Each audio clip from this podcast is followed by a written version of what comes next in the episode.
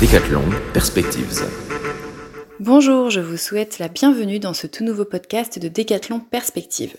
Qu'est-ce qu'on fait dans ce podcast? Eh bien, on se questionne sur les évolutions du monde pour vous aider à comprendre votre présent, vos enjeux et ainsi éclairer votre futur. Bref, ici, on explore les futurs possibles. Et on ne le dira jamais assez, le futur ne se prévoit pas, il se prépare.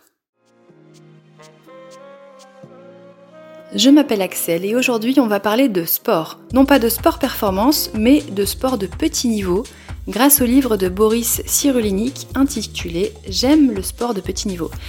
Ce livre nous rappelle d'où vient le sport ainsi que ses liens fondamentaux avec le corps humain, et ce depuis la nuit des temps. Et puis il nous parle aussi du rôle important que joue le sport de petit niveau dans nos sociétés.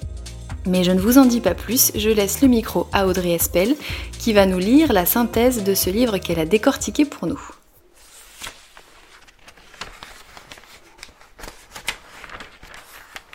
Dans J'aime le sport de petit niveau, Boris Cyrulnik nous parle d'abord de l'Homo sapiens, qui utilisait son corps non seulement pour résoudre ses problèmes, comme pour fuir devant une menace, mais aussi pour exprimer ses émotions et réaliser des performances physiques. Mais peut-on parler de sport? Instaurer un langage pour ça, des règles, un arbitre. Le jeu est apparu dès que l'être humain a pu être délivré des contraintes de l'immédiat. Dès l'enfance, le petit homme s'exprime avec son corps. Il est d'ailleurs très rassurant de voir un enfant courir, sauter, entraîner ses muscles, car c'est le reflet du fait qu'il stimule son cerveau. Les neurosciences confirment l'hypothèse selon laquelle le sport améliore l'outil cérébral, pourvu qu'il serve à établir une relation. Au risque de choquer les enseignants, Boris Cyrulnik affirme que l'épanouissement par le sport et par l'art devrait se faire en dehors de l'école. En effet, le sport et la musique, par exemple, sont deux grands facteurs anti-délinquance. Le sport est là un facteur de réparation de leur dignité et une occasion de rencontre.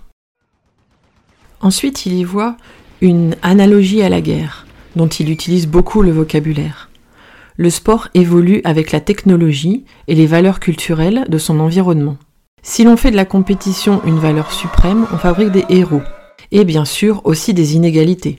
Aujourd'hui, le sport, comme l'école, est une fabrique d'inégalités entre le plus fort et le moins fort, l'éduqué et le moins éduqué, le sport de bas étage, le sport de haut niveau, l'homme normal et l'homme augmenté. Boris Cyrulnik nous explique son rapport au sport et particulièrement au rugby comme un rapport d'amour et d'affection. Jouer au rugby était uniquement pour lui un prétexte, des occasions de parler avec celui qui a pris soin de lui après la guerre.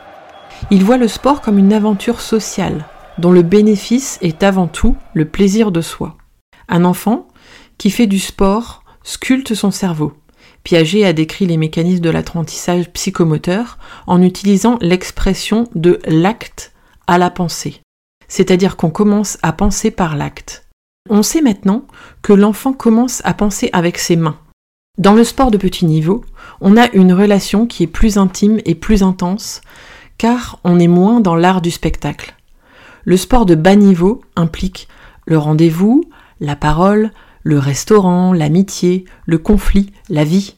Ce qui intéresse l'auteur dans le sport de petit niveau, c'est le plaisir, l'hygiène physique, la stimulation cérébrale et amicale, les aspects rituels et sociaux.